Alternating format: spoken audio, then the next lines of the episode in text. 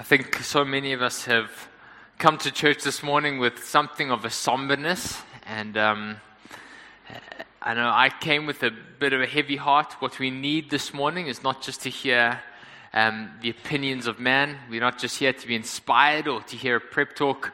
We need to hear God and encounter God. And so let's come before Him in prayer.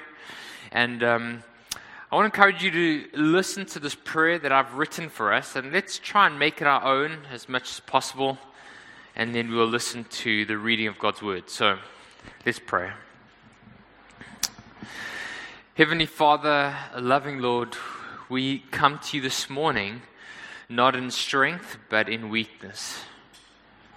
Father, we come not confident or self assured Many of us come conflicted and afflicted and hurting, unsure of ourselves, unsure of how to make sense of the pain in our city, unsure of how to respond to what we see and experience around us.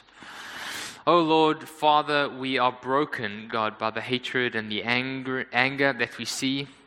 And we don't know how to respond, God, to so much of what's going on in our city and of what we are witnessing. Father, we don't know how it's going to end. God, we come to you this morning stripped of answers, stripped of any semblance of wisdom, stripped of any self confidence. And Father, we feel like we've been laid low. How long, O oh Lord? How long? As the psalmist tells us, God, we are weary with our groaning. We are worn out with anxiety. We are tired and exhausted, and our fears, God, are overwhelming. How long, O oh Lord, how long? And so, Heavenly Father, we've come to you this morning because we have nowhere else to turn. We come to you this morning because nothing else will answer our concerns. God, you have the words of life. Your spirit speaks our hearts. And because despite everything we see around us, we believe that you, God, are truth, you are light, you are sovereign, and that our lives are in your hands, God. Father, as we turn to your word this morning, we long for you to speak to us. We long for you, God, to make sense of what we're struggling to make sense of.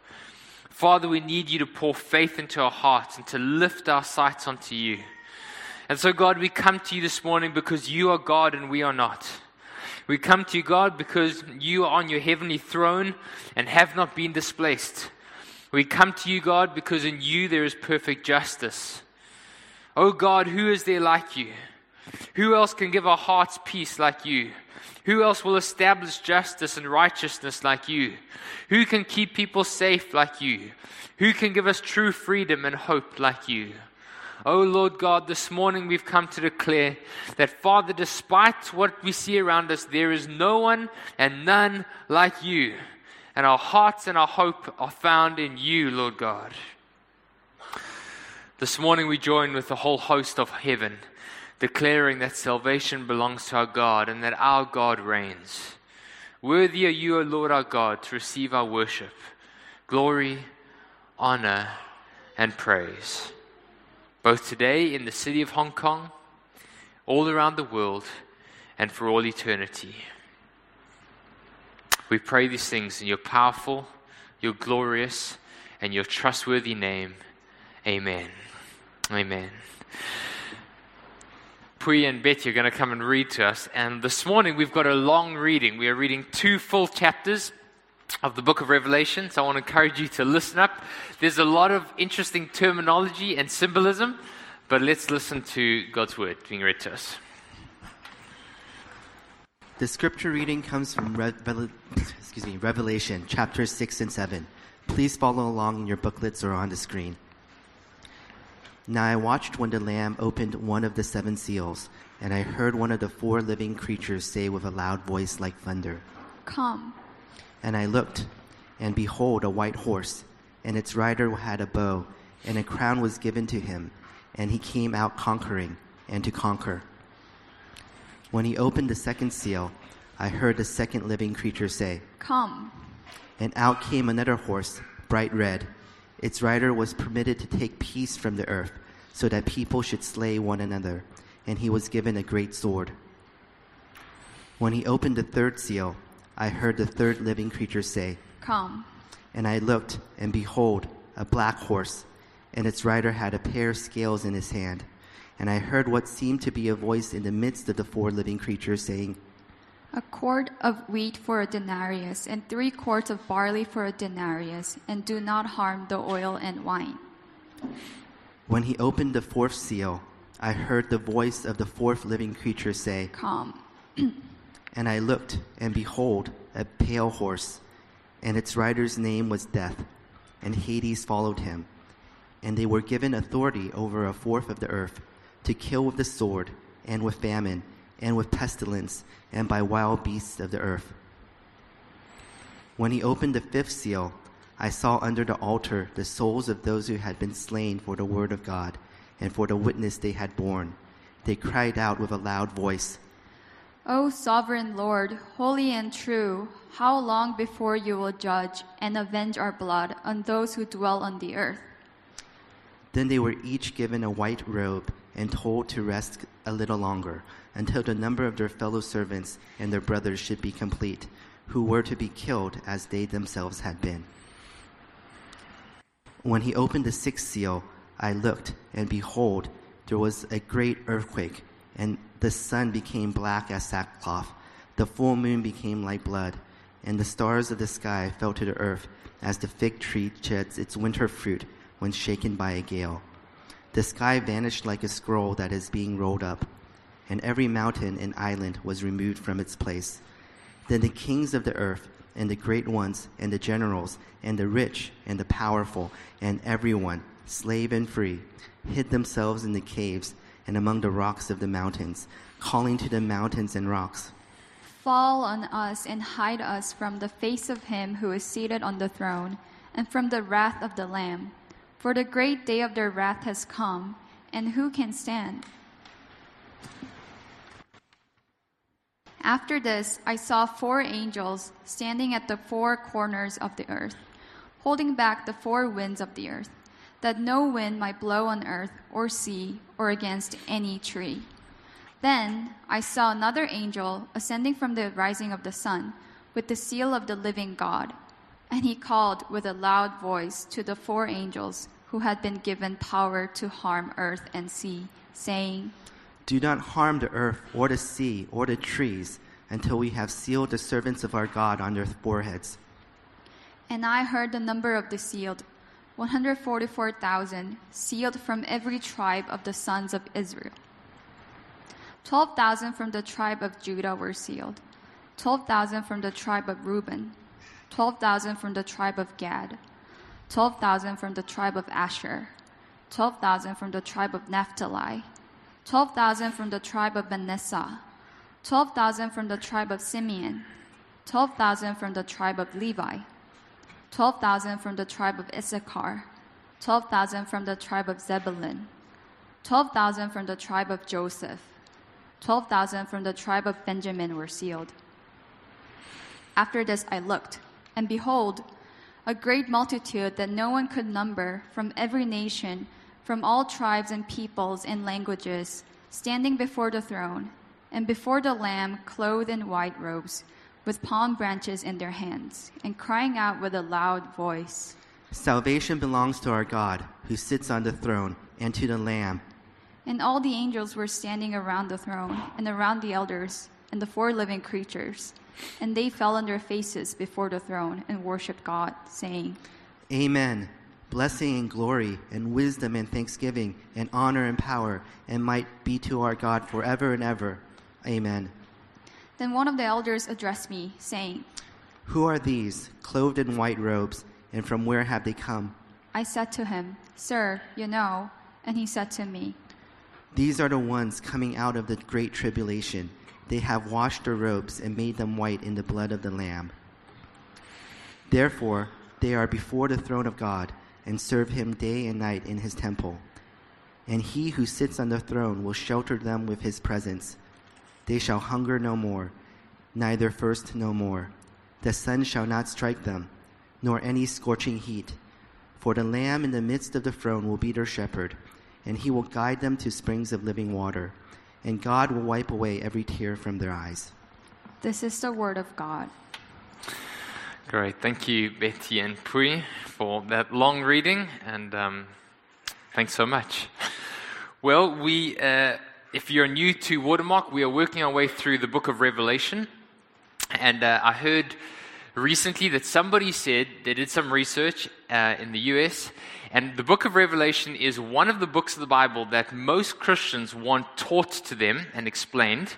And it's the one book of the Bible that most pastors don't want to go anywhere near. And uh, I can understand why. Uh, this week I said to Oscar, I said, why on earth did we choose Revelation? It's, this passage has beaten me up this week. And um, we're starting to get to the interesting parts of it with, with interesting symbolism. And so let's see if we can try and make sense of it today. There's a lot in here. And um, so let's go for it. Um, this week and next week are going to be particularly challenging, and for two reasons. One, because the symbolism is so strange. There are these strange horsemen and all sorts of things, and moons that are turning blood and stuff. And so that's challenging. But then, secondly, when we actually try and understand it, the message itself is challenging. It's a hard message to receive. And so um, I really do pray and trust that God will use His word to speak to us, to both encourage us and to challenge us. Now, if you look back on the history of the world, and especially the last century, you'll see that our world has, in the last century, had great moments of, of wonderful moments of human achievement technological advancement, uh, scientific, medicinal s- discoveries that have benefited human life. But at the same time, if we're honest and look back, in the same period of time, many of those scientific discoveries and technological advances have also been used to bring great harm and destruction on the world. And so we think of even just, for instance, the invention of the aeroplane what a great benefit that's been, but at the same time, how that was used in so many wars to bring about great heartache and destruction. We think of the World War I and World War II in the last century. Think of the Holocaust. We think of Pol Pot and his regime in Cambodia, the 1970s. Two million Cambodians were killed. We think of the terrors in Africa, the many, many civil wars, the Rwandan genocide. We think of the chaos in the Middle East the famine in Oman at the moment as a result of war. And if we who live in Hong Kong uh, ever felt, oh, we are fortunate to live in this safe and secure society, the last three months itself has challenged that idea that actually we do live in a broken world and our world is full of tears and heartache. Now, for the Christians in first century Rome, their story was very similar because the Roman Empire was one that promised great blessing. The Pax Romana promised relative stability and peace throughout the Roman Empire. Rome had uh, secured relative financial prosperity for its citizens. There was infrastructural discoveries like the highways and the aqueducts. And so for the Roman Empire, there was much blessing for those that enjoyed it. But at the same time, there was an ugly underbelly to the Roman Empire because as their hunger for expansion grew, so did the consequences of that slavery, injustice, corruption, death, and destruction. And so the story of the first century and the church that Jesus writes to in Revelation is very or not too dissimilar from actually our own world. We see this growth in, in development, but at the same time, this brokenness in our world. Now, if we were to ask an artist to paint us an impression of the last century, I wonder how he would do that. What would an artist's impression of the last century, of all that we've described, look like? Well, actually, there's an artist that did that, and his name is Pablo Picasso. In 1939, he painted a very famous painter called, uh, painting called Guernica. I think that's how you say it. And uh, we've got a picture of it somewhere up here. And uh, the story behind this is that two years previously, in 1937, there's a Spanish war going on, and uh, German bombers came and flew over the Spanish town of Guernica, bombing its citizens and the streets of Guernica. But what was happening was actually a lot of the Hitler and his military strategists were actually practicing their military strategy for what they would then employ in the world war that was coming up. And so what happened was the citizens of this town, the fighter jets come and bomb the town, they all run and take cover. They stay under cover for 15, 20 minutes or so, an hour. And as they come back into the streets, when they think it's calm again, the planes come a second time round and bomb them again. And thousands of people die in the Spanish town. And so Pablo Picasso paints this picture called Guernica. It's a gross picture that full of catastrophe and chaos and body parts. Now, Picasso's picture doesn't represent history like a photograph does or like a newspaper report, but it does convey something of the horror and the, the chaos that took place in this town just a few years before. In a similar way, this is what the passage in the book of Revelation is like.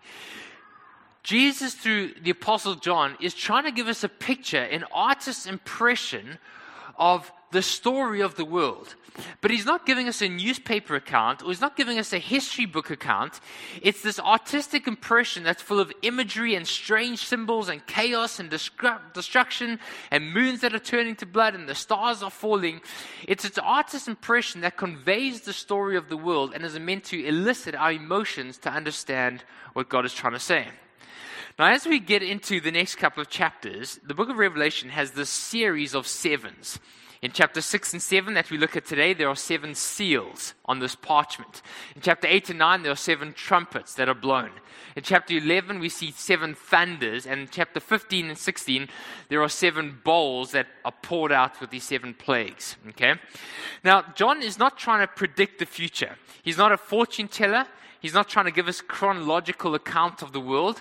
And so some people say, okay, what are the seven seals? You know, this is Nero, and then this is this event, and then we go to the trumpet, and then uh, chronological.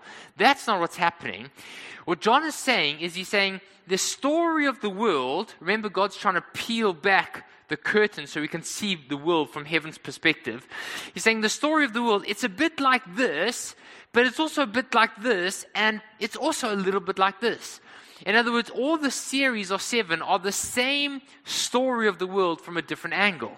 It's like, as Chris explained a few weeks ago, you're watching a sports game, your team scores a try or scores a goal, and there's this camera angle that shows it from this angle, and then they show the same event from this angle, and then they show the same event from this angle, this action replay.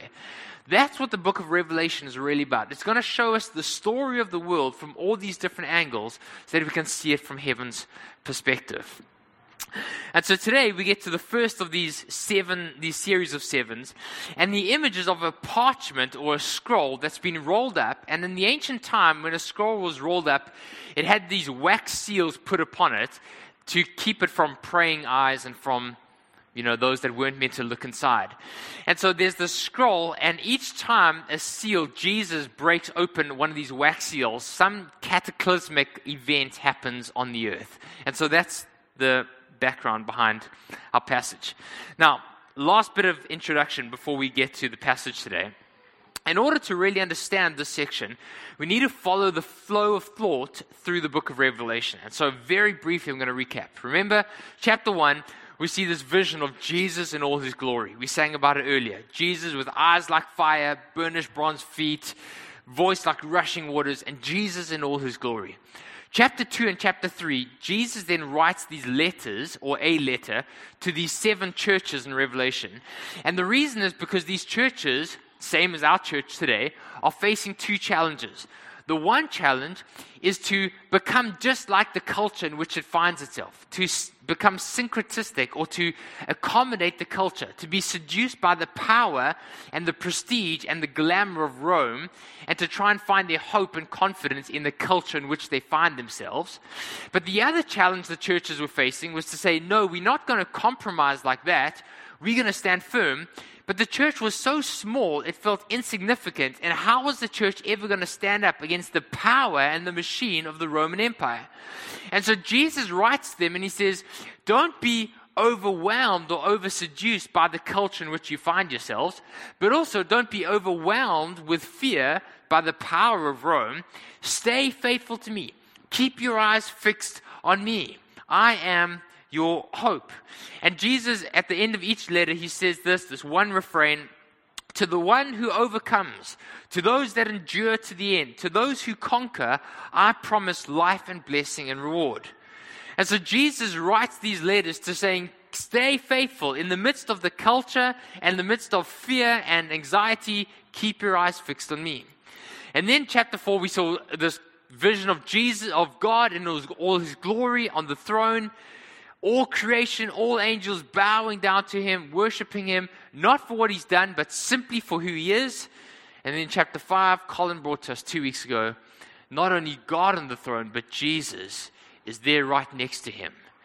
And Jesus is worthy of all worship and all honor and all glory, not only because of who he is, but because of what he's done, because he died on the cross to save you and I.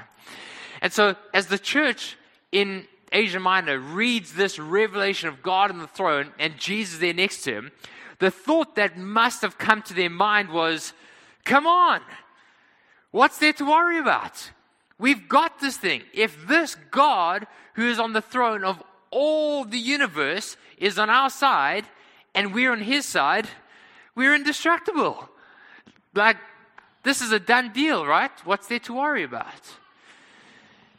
And Jesus now writes to his church to show them that just because he's on the throne doesn't mean that there's not going to be any difficulty in the world in which they live.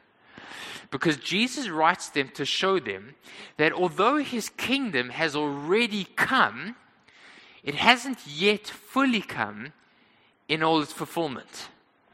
Jesus saying, I came and I brought my kingdom, it's already here, but I haven't yet come. When I come a second time, it will be fully established. Jesus hasn't fully overthrown all his enemies yet. Now, that day is coming when he returns, but we live as Christians in this weird overlap of the already and the not yet.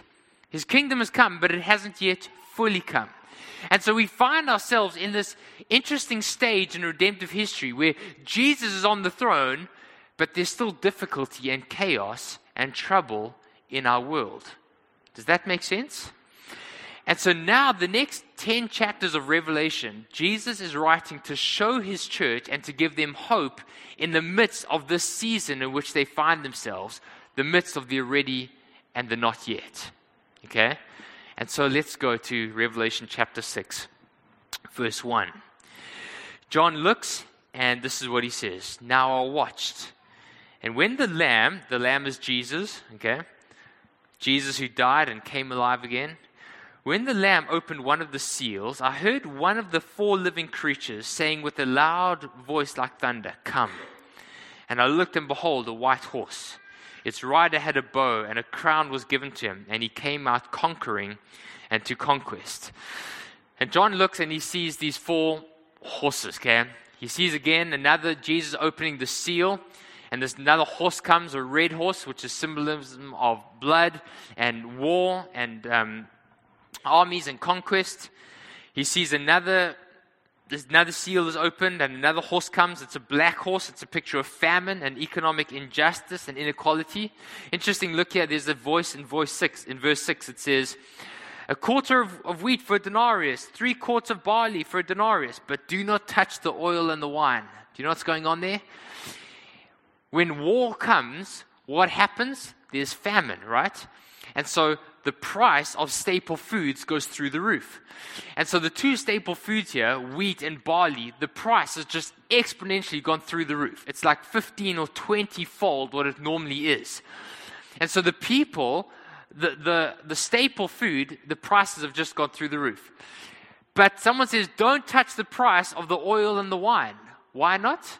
The oil and the wine are commodities that the upper class, the aristocrats, get. And so the price of that the poor and the marginalized have to eat, the staple foods, has gone through the roof. But somehow those that are in power and control are controlling the prices of the high end, the caviar and the champagne, so that their income isn't affected, but the, the, the income of the poor and the marginalized is affected.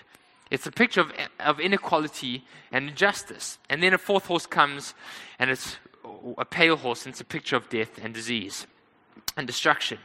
Now, straight away, when we read this, one of the things that should impact us is who is the one that's bringing this about? Who's the one that's allowing this to happen? It's Jesus, right? Jesus is the one that's opening the seals, and it's one of the creatures around his throne that is calling this forth. What on earth is happening? Why is it that God allows this to happen? Isn't God's job just to keep peace on earth and to rid the world of problems? Isn't God the big guy in the sky and his job is to make sure there's no difficulty in the world and just everything is happy and fine? Well, friends, that understanding of God is a very simplistic or shallow reading of the scriptures. God is working all things, not just simply to bring peace and comfort and happiness in the world. God is working all things for His purposes. And His purpose is not simply world peace or my happiness or your convenience. His purpose is establishing His kingdom and putting His glory on display. And that's why, as confusing and as challenging as it may be, part of the reason why we're in this already and not yet stage in the history of the world is God is strategically working all things to bring His purposes to pass, not simply our comfort and our convenience. Remember, at the end of Jesus' life, He's about to go to heaven, and His disciples say to Him, Jesus, are you going to now restore the kingdom to Israel? You've died and you've risen again. Now's a good time to vanquish your enemies and to restore all things. And Jesus' answer is It is not for you to know the times and the season that my Father has fixed by his own authority. Jesus is saying that until he returns, we are still living in this ambiguous season when his kingdom has come, but it hasn't fully come, and when he rules, but he doesn't fully rule as he one day will. Remember how Jesus said this just to his disciples before he went to the cross. He said, You'll hear rumors of wars and wars coming. See that you are not alarmed. This must take place. But the end has not yet come. Nation will rise up against nation. Kingdom will rise up against kingdom. There will be famines. There will be earthquakes. There will be destruction in various places. All these things are just the beginning of the birth pains. And this is exactly what John sees in, in, chapter 6. Jesus is telling the church in Asia Minor what he taught his disciples. In this world, you will have trouble. In this world, there will be difficulty. He has not yet utterly removed wickedness and evil. But, says Jesus, do not fear. This world is not your home. In verse 13, he says, The one who endures to the end will be saved. And that's exactly what Jesus says to the seven churches. He's calling them and he's calling us to neither compromise by finding our hope in the systems of this world, nor to cower away in fear, thinking that all is lost, but to keep our eyes fixed on him who is on the throne. In this world you will have trouble, says Jesus, but take heart, I have overcome the world. Your life is found in me. Okay, so that's the first four of these seals. John looks again and he sees a fifth seal broken open. And look at what happens. John sees what he says are the souls in verse 9 of those that have been killed. They are martyrs because they've held on to the word of God and the testimony that Jesus is who he said he is. Which tells us that Christians are not immune from the wickedness and the destruction in our world. Jesus tells us that standing for righteousness, for truth, for justice, it may invite wickedness to come your way. And that's the whole challenge that these seven churches kept on facing. This was the constant challenge. Will they avoid difficulty? Will they avoid suffering by just assimilating into the culture, by trusting in, in Rome, by becoming just like the citizens of its city? Will they assimilate into it and avoid difficulty? Or will they cower away and hide and, and try and preserve their lives? And Jesus says that by declaring that Jesus is Lord, not Domitian, not Rome, not the emperor, that Jesus, Lord, will invite difficulty into your life. It'll cost you something. That to be faithful, even to death, will, Jesus says, will you be faithful or will you shrink back and preserve yourself? Friends, is it any different in our age? Of course not. Jesus asks us the same question today. Will we assimilate into our culture and become just like the citizens of our city and avoid persecution? Or will we shrink back and quieten our voice? Or will we stick to the truth that Christ is Lord and stand for Him, even though it may cost us dearly? Look at verse 10. They say here, O sovereign Lord, holy and true, how long before you will judge? How long will you avenge our blood on those who dwell on the earth? In other words, Jesus, how long must we wait until you bring justice? Until you crush your enemies, until you establish justice on the earth? How long until you hold wickedness to account? How long, O Lord, must we wait? You see, what's happening to the Christians here is that justice has been denied to them on earth. They know that in the courts of heaven, the only courts that really count, that in the end of the day, justice will come. The injustice that they experience on earth for standing for truth will be overturned and justice will be done. And are they defeated? Yes, on earth they're defeated, their lives are taken from them. But in heaven they are given the victory. Look at verse 11. They are given white robes, a symbol of victory and vindication and life. Because what appears like their lives have been cut short and wasted is actually their victory. And so, what is God's answer to their question, how long? They are told to wait a little longer until the number of their fellow servants and their brothers should be complete. Now, that doesn't mean that Jesus in heaven has this KPI of how many martyrs he needs to reach, right, until the end of the age. Jesus doesn't have a target that he's waiting for and saying the number hasn't got there. What Jesus is saying is this My purposes and my plans are still rolling forward. And they will not be delayed, but they will not be brought forward. I will accomplish my purposes in my time, and in my plan, there is still more room for martyrs to lose their life. That happened in first century Rome. And friends, it's still happening today. The time has not yet come. Now, that may seem like such a waste. These men, these women, losing their lives for the gospel. But John says their lives are not wasted. Because what may appear like them simply their lives have simply been taken from them, like in some senseless murder, that's actually not the case. Look, where does John see these lives? Where are they in heaven? Look at verse 9 he says they are standing, they are right by the altar, which means their lives have been offered up to God as an offering of sacrifice. They are an offering, there's something beautiful about it. John Piper, in one of his um, talks many years ago, he very famously told the story. It's a true story. He said, Two ladies, single ladies in their 70s, foreign missionaries in a foreign land. And one day they're going about their business and some catastrophe happens and they both lose their life. They're driving their car on this mountain ridge to get to a village to go and share the gospel. The brakes in their car fail. They go over the edge. And both of these ladies in their 70s die. Is that a tragedy? asks John Piper. And the answer is a resounding no. What a way to go to glory! What a way to spend your life! To offer up your life for the cause of Christ. John Piper then says, Two people retire at the age of 60, and they spend the best decades of their life taking walks on the seashore and collecting seashells. Is that a tragedy? And the answer is a resounding yes. What a way to spend the finest last decades of your life taking walks on the seashore, collecting seashells, and drinking skinny cafe lattes. What better way to spend your life than to pour it out as an offering to God? Here are these martyrs that have been killed for the cause of Christ. Their lives have been taken from them, and it's not a waste. For all eternity, their lives will count because they've offered them up to God. I wasn't going to tell the story, but let me just tell the story.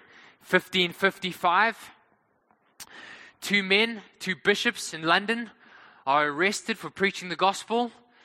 A man called Nicholas Ridley and Bishop Latimer.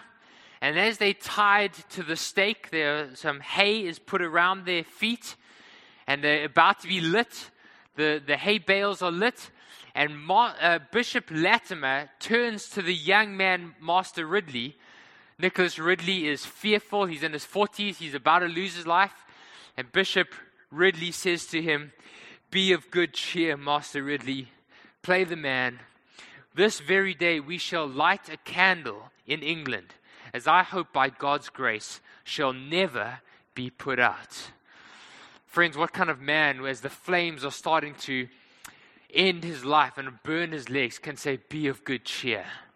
It's somebody who knows that he's not wasting his life as he lays it down for the cause of Christ. That brings us to the sixth seal. In this one chapter, on the one hand, we're told that we are living the already and the not yet. We're being told that there'll still be more martyrs. The time that, but we're also told that the time of Christ's judgment has not yet fully come. But on the other hand, we are now shown that those who do spend their lives for Christ, that those who experience the injustice of this world, that those who don't fight back and try and preserve their lives, but offer it to God in the face of wickedness and oppression, and who offer up their lives as an offering, justice is coming. And the reason is because God's final judgment day is coming. And that's what the sixth seal is all about. Let's look at it together. Look at verse 13 with me. There's this strange language of the sun, uh, the full moon, the moon becoming like blood, the stars falling from the sky, and the sun turning black. Now, that refers to two things. On the one hand, it refers to the false gods and the idols that were being worshipped in the ancient world. In the ancient world, what were the, the, the gods of creation that loved to be worshipped? It was the sun, the moon, and the stars, right? Jesus says in the final account at the end of the ages, what's going to happen to those things that the ancients love to worship? They're going to be swept aside. And so will those who trust in them. They will be exposed, nothing left to show for it.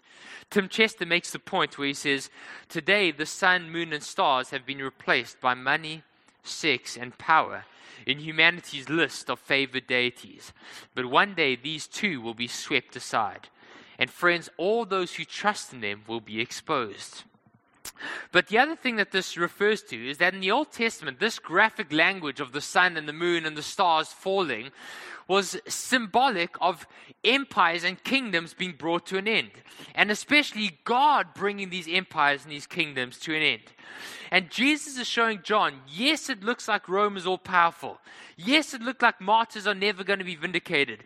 Yes, it looks like the church is insignificant and poor and, and powerless against the machine of the Roman Empire. But just wait. That's not how the story ends. Ultimately, no kingdom, no dynasty, no empire will last forever. There is coming a day where every empire will be brought to its knees. And so, what happens in the end? When Christ establishes his kingdom, all those who looked invincible, kings and premiers and emperors and governors and military leaders, all the way down to slaves and former slaves, all people everywhere will cower and flee in terror before the awesomeness and the majesty and the glory that is God. Look at verse 15. Then the kings of the earth and the great ones, the generals, the rich, the powerful, but also slaves and the free, hid themselves in the caves and amongst the rocks of the mountains, calling on the mountains and the rocks, Fall on us and hide us from the face of him who is seated on the throne, and from the wrath of the Lamb. From the great, for the great day of his wrath has come, and who can stand? And friends, that is the momentous question. In the face of final judgment, when every emperor and empire, when every president and every premier will, um, in the most awesome and ter- in the face of the most awesome and terrifying authority of the world, in the face of God, will run for their lives. The question is this who can stand? Who can stand? Now, before we get to the final seal in chapter 8, there's an interlude. And chapter 7 answers the question of who can stand. Let's look at verse 1 together verse 1 of chapter 7. After this, John says, I saw four angels standing at the four corners of the earth. Then I saw another angel ascending with the seal of God, and he called in a loud voice, saying, Do not harm the earth or the sea or the trees until we have sealed the servants of our God on their foreheads. Who can stand? Those that have been sealed with the seal of God. It's a picture of, remember in Exodus, God comes and he's delivering his people. He's going to save his people by the blood of the Lamb. But at the same time, he's bringing judgment. The angel of death is going to come to Egypt and bring judgment on the nation of Egypt. But his people are going to be saved. How are they going to be saved? By the blood of the Lamb that's been painted on the doorposts of their house. They've, been, they've painted, as it were, a seal on their house so that when the angel of death comes, it passes over because they've got a seal over them. John is saying the same thing. He's saying, Who in the day of final judgment? Who can stand? When God's judgment comes upon the earth, who will stand? Those that have been sealed by their God. And now, for the second time in Revelation, John hears one thing, and as he turns around, he sees something different. Remember in chapter 5, Colin preached it two weeks ago. John hears the lion of Judah, and as he turns to look at the lion, he doesn't see a lion, he sees a lamb. Well, the same thing happens here. John hears a voice and saying, Those that are sealed will stand in the day of great judgment. The 144,000. Now, what's 144,000? What does it mean? Well, remember, in the book of Revelation, the symbol 12, the number 12, is symbolic. The 12 apostles of the New Testament, the 12 tribes in the Old Testament, times a thousand. In other words, the 144,000, those that are sealed, the complete number of God's people will stand in the day of judgment. Not one will be missing. Friends, you may be here, a follower of Jesus. Maybe you've sinned tragically. Maybe you've done some dumb thing and you feel so guilty and you feel like God will kick me out of his kingdom. In that final day, I will be destroyed by God. No, not 139,999. Not one will be missing. Because your eternal destiny doesn't depend on your righteousness, it depends on the, are you sealed by the blood of the Lamb? On that great day, every single one of God's people not one will be missing, will stand before the throne. John hears this number God's people sealed. And then when he turns around to look at this crowd of 144,000, what does he see? He sees a multitude, a multitude that is so vast it cannot be numbered. He sees a multitude of people from every tribe and every language group and every people group and every ethnicity and every culture. In other words, the greatest form of diversity you can imagine from all over the globe, and they are unified together before the throne of the Lamb. There before the throne, you have Hong Konger and mainland Chinese, black, white, Chinese. Rich and poor, educated and uneducated. Friends, can I say, on the great day before the throne of God, there may be policemen and protesters standing shoulder to shoulder before the Lamb of God, before the throne, crying out, Salvation belongs to our God who sits on the throne and to the Lamb there will be a great multitude of every person from every people group, those that have trusted in Christ. And how did they get there? Some of them are there because of the martyrs. Some of them are there because they did not love their lives and they were willing to speak the truth of the gospel. They were there because they because the martyrs went out. And so here's the big idea of this whole two chapter passage. It's taken us 30 minutes to get here. The big idea of this in this world, friends, we will have trouble. There's going to be wars and, and rumors of wars. There's going to be destruction and wickedness. There's going to be injustice and inequality. There's going to be heartache and there's going to be pain. Even as we witness what's going on in our city at this time. But that's not the end of it. We live in a broken world and we've contributed to brokenness. And if you're a follower of Jesus, the temptation may be to make peace with the systems of this world in order to preserve our lives or to maximize our own security or to avoid discomfort. But the systems of this world are failing. They are absolutely failing. And every single system, every political system, every economic system, every civil system, every educational system, even every religious system that is not centered on He who is on the throne is going to end up in self destruction. Absolutely failing. It's absolutely going to come to an end. And one day, every one of those systems will be shown for what they are. And what's more is that they're going to be held accountable to the judge of all the earth. And so will those who trust in them. But there is another way. There is another way. And that's to trust the one who is on the throne, to live our lives by his story, to be centered on him, and to give our lives to him, even as it costs us dearly. The only way to stand in the day of great judgment and the only way for the things that we give ourselves to not end in self destruction is to be centered on He who is at the center of all creation. And so finally, look at verse 13. It says, One of the elders addressed me and said this Who are those clothed in white robes, and from where do they come? I said, Sir, you know. He said, Those are the ones coming out of the great tribulation. Tribulation means difficulty. And they've washed their robes and made them white in the blood of the Lamb. Friends, on the final day, when all wickedness is held accountable, when every bit of evil is finally and fully held to account, when perfect justice will be meted out, who will stand? Who will stand in that day? Well, the Bible actually gives us two answers. And the first answer it gives us is no one will stand. Not you, not me, not the Pope, not Mother Teresa, not the most moral, upright person you can imagine. No one will stand before the awesomeness of our God. No one should stand. Friends, if you're new to church this morning, one of the things you'll quickly discover about this church is that we are made up of 100% sinners. Every one of us, from the pastors and the elders to everyone else. None of us can stand before the awesomeness of our God. But that's not the answer that is given here in Revelation.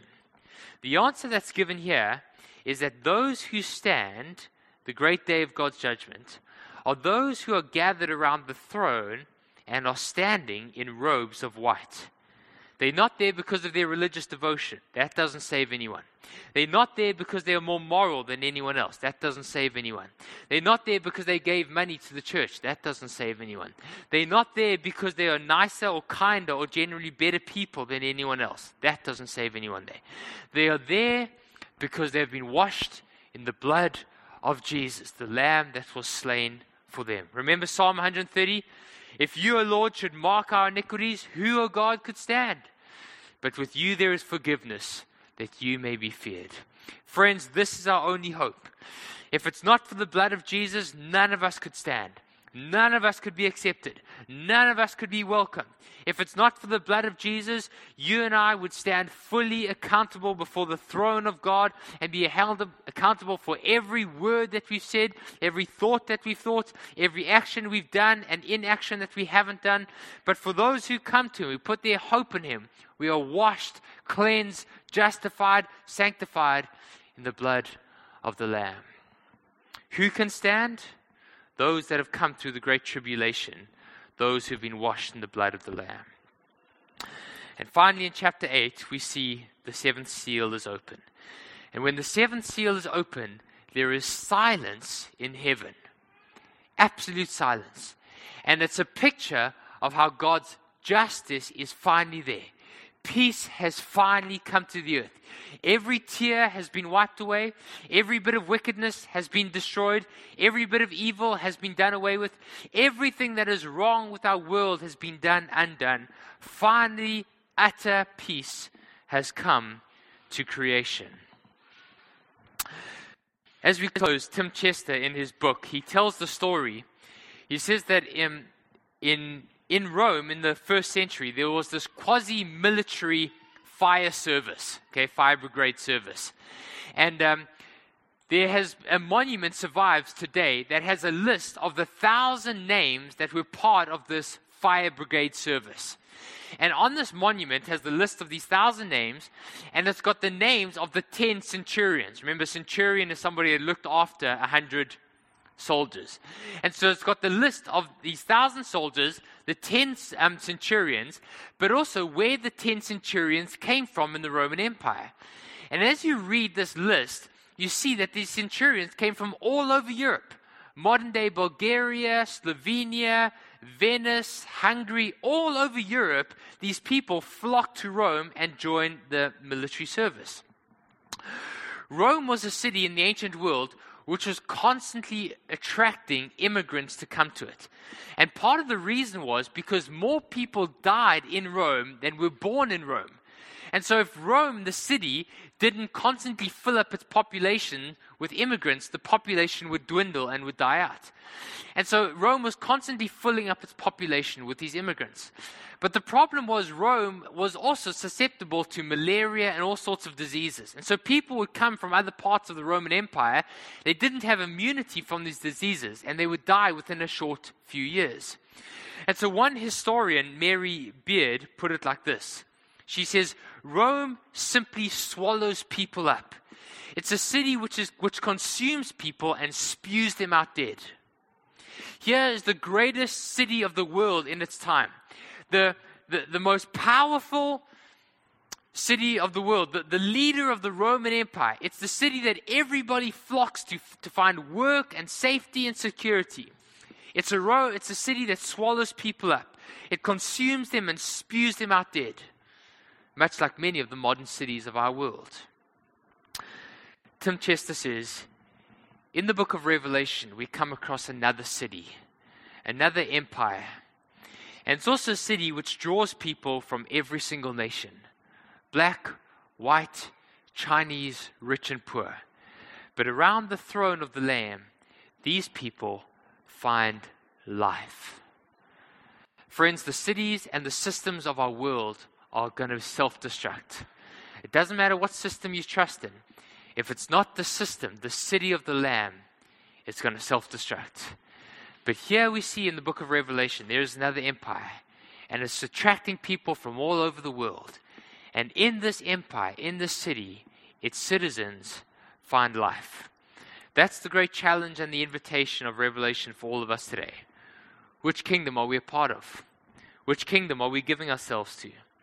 Jesus and John invite us to come and center our lives, to offer up our lives. Yes, as a sacrifice. Yes, it'll cost us. But also in great joy to the one who is worthy, to the Lamb who is slain, who lives forever and ever, that in his presence we may find life. Let's come to him now. Let's come and pray. Let's pray together, and I want to invite the band to come and lead us. And as the band come, I want to invite us if you want prayer for anything, there will be a prayer team that would love to come and pray with you. The elders, maybe you can make yourselves available to come and be at the front. If anyone would like prayer, please do come up the front. We'd love to pray for you. Last Saturday night at our retreat, we had an amazing time of just praying together. And uh, it was such a rich time of just being in God's presence and standing as brothers and sisters praying for one another.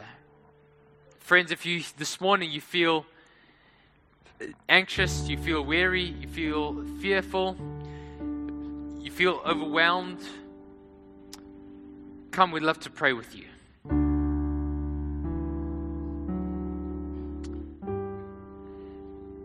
Father, we come to you this morning. We acknowledge, God, that the, church, the temptation that the church has felt in the first century is the same temptation we feel. God, to either shrink into our culture and to try and preserve ourselves by becoming just like our culture, or to try and preserve, ourselves by shrinking back and fearfully not declaring the truth of the gospel, God. God, you call us in days like today, in times in which we find ourselves, to fix our eyes on you. And so we come to you, God. We come to you now.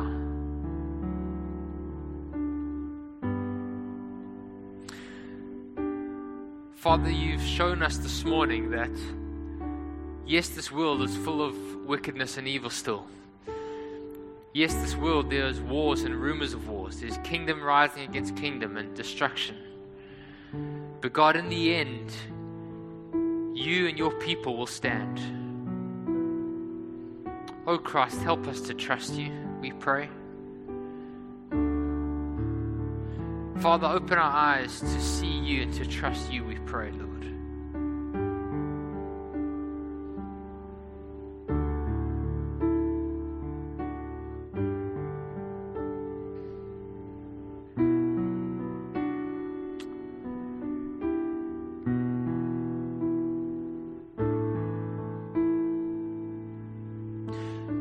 You help us to see that our lives are not in our own hands, but they are in your hands?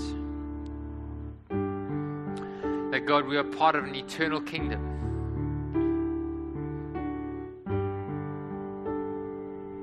Father, help us to trust you, we pray. This week, God, as we are, as we go to work, as we encounter the difficulties that our city is going through, we pray, God, that we'll trust you, Lord. Help us, O oh Lord. Where our faith is failing, where we feel overwhelmed by fear, help us to trust you, God. Help us to keep our eyes fixed on you. Come and have your way. We pray these things in your name. Amen.